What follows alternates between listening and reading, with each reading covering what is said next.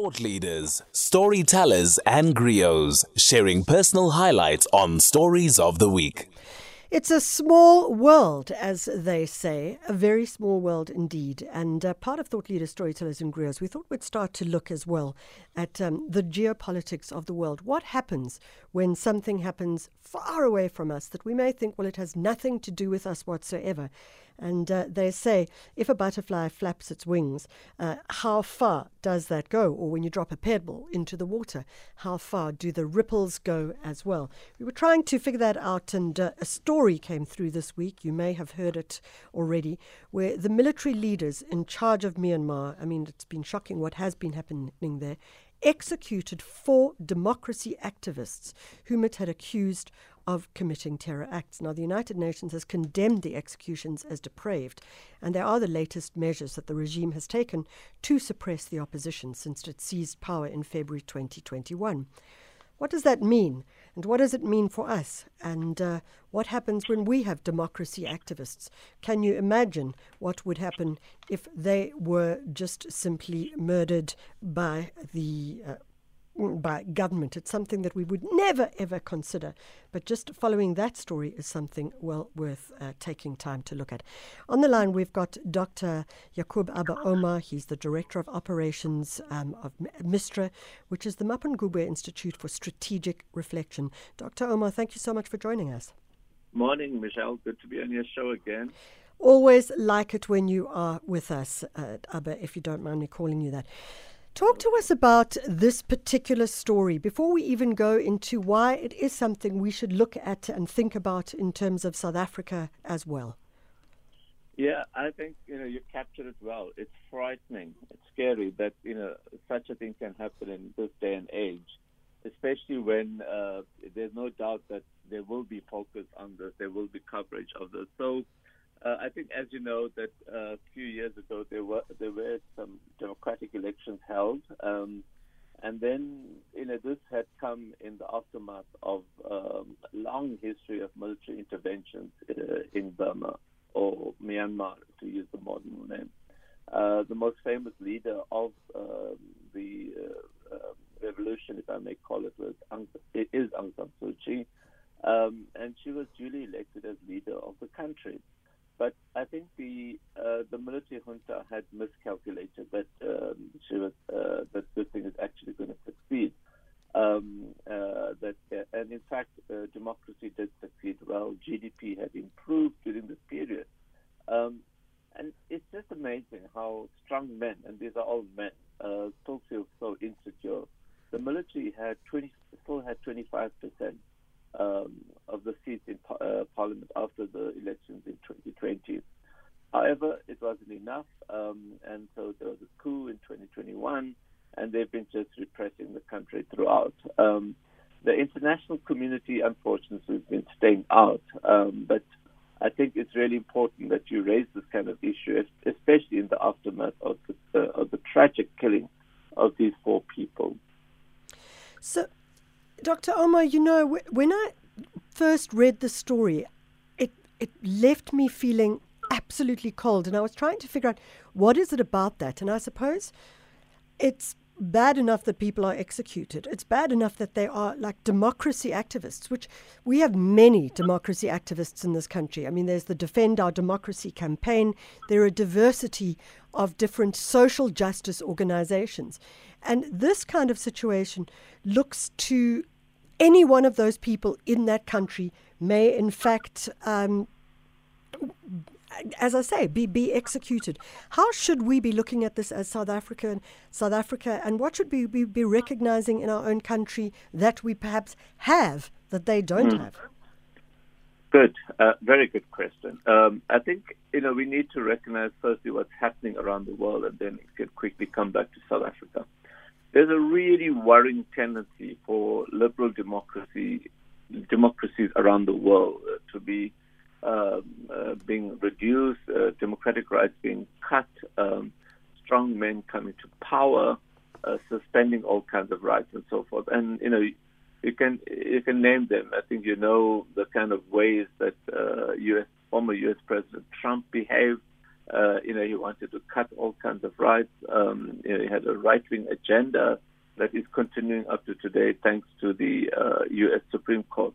You've got people like uh, Turkish leader Erdogan. You've got the Brazilian leader Bolsonaro, all the way through to Putin. So uh, we we're at a really worrying point in our history as humanity, where the kind of uh, democratic um, values that uh, triumphed over centuries are now being rolled back. Um, and uh, Larry, uh, Larry Diamond has called this uh, a democratic recession since 2005, where more and more people have actually begun questioning uh, even the kind of uh, how useful has democracy been to them. Now, this sort of feeds off each other. Strong men coming in, people questioning how useful is democracy, and one can understand that you know in a per- in a period where neoliberal capital has triumphed in the way it has, it has uh, ended up with high levels of inequality, increasing levels of inequality, people being more and more stuck in poverty, uh, and, and, so forth. And so the challenges that they have found themselves having to deal with haven't been resolved by the current status quo. So there's a democratic recession, and then men like this in uh, Myanmar can feel that they can act with impunity because they'll be armed, and apparently currently they are being armed by Russia. Um, the big uh, powers that are in the region, like China, prefer to stay out of it. So I think this means a lot for us. Um, the sheer, I mean, it's just incredible. You've seen the footage, the sheer bravery of people that mm. are going out, often unarmed. I say often because there, there is an armed resistance that's part of the struggle in Myanmar. It, it reminds you of the struggles we put up. If you look at the shock of the 80s and early mm. 90s, ordinary people taking to the streets and fighting it out there. But it also means that we need to be careful. We need to really, really treasure the democracy we have. It's so easy to roll it back. Um, and as we saw last year in July uh, with the uprising there, um, that people were fighting against a number of things corruption, unemployment, poverty, and obviously the kind of factional status quo that we have within the ANC that was a kind of veneer uh, over the whole thing. So, you know, we've got to make sure that democracy is, um, uh, you know, to quote uh, a, a, famous uh, person, deal with it as it's precious, you know, look after it. Um, we've got to nurture it. And, and, and, you know, you raised the question in your opening line, what, what can we or what should we be doing about it? Um, you know, we ha- uh, I'm glad you're running this program because you know I also uh, my um, attention was drawn to it by a letter to the editor in the Business Day this week by someone by the name of David Kramer, who's the uh, part of the Free Burma uh, campaign, um, uh, highlighting the execution. So we need to make sure people are aware of what's happening. We need to put pressure on our government to uh, call upon it to condemn these actions and to keep pushing for democracy wherever we are, where, uh, both in our country and where we can have an influence outside our country. So, I suppose in closing, Abba, my, my question to you would be you know, we talk about unemployment, we talk about inequality, we talk about poverty, we talk about food security. Earlier, we were talking about homelessness.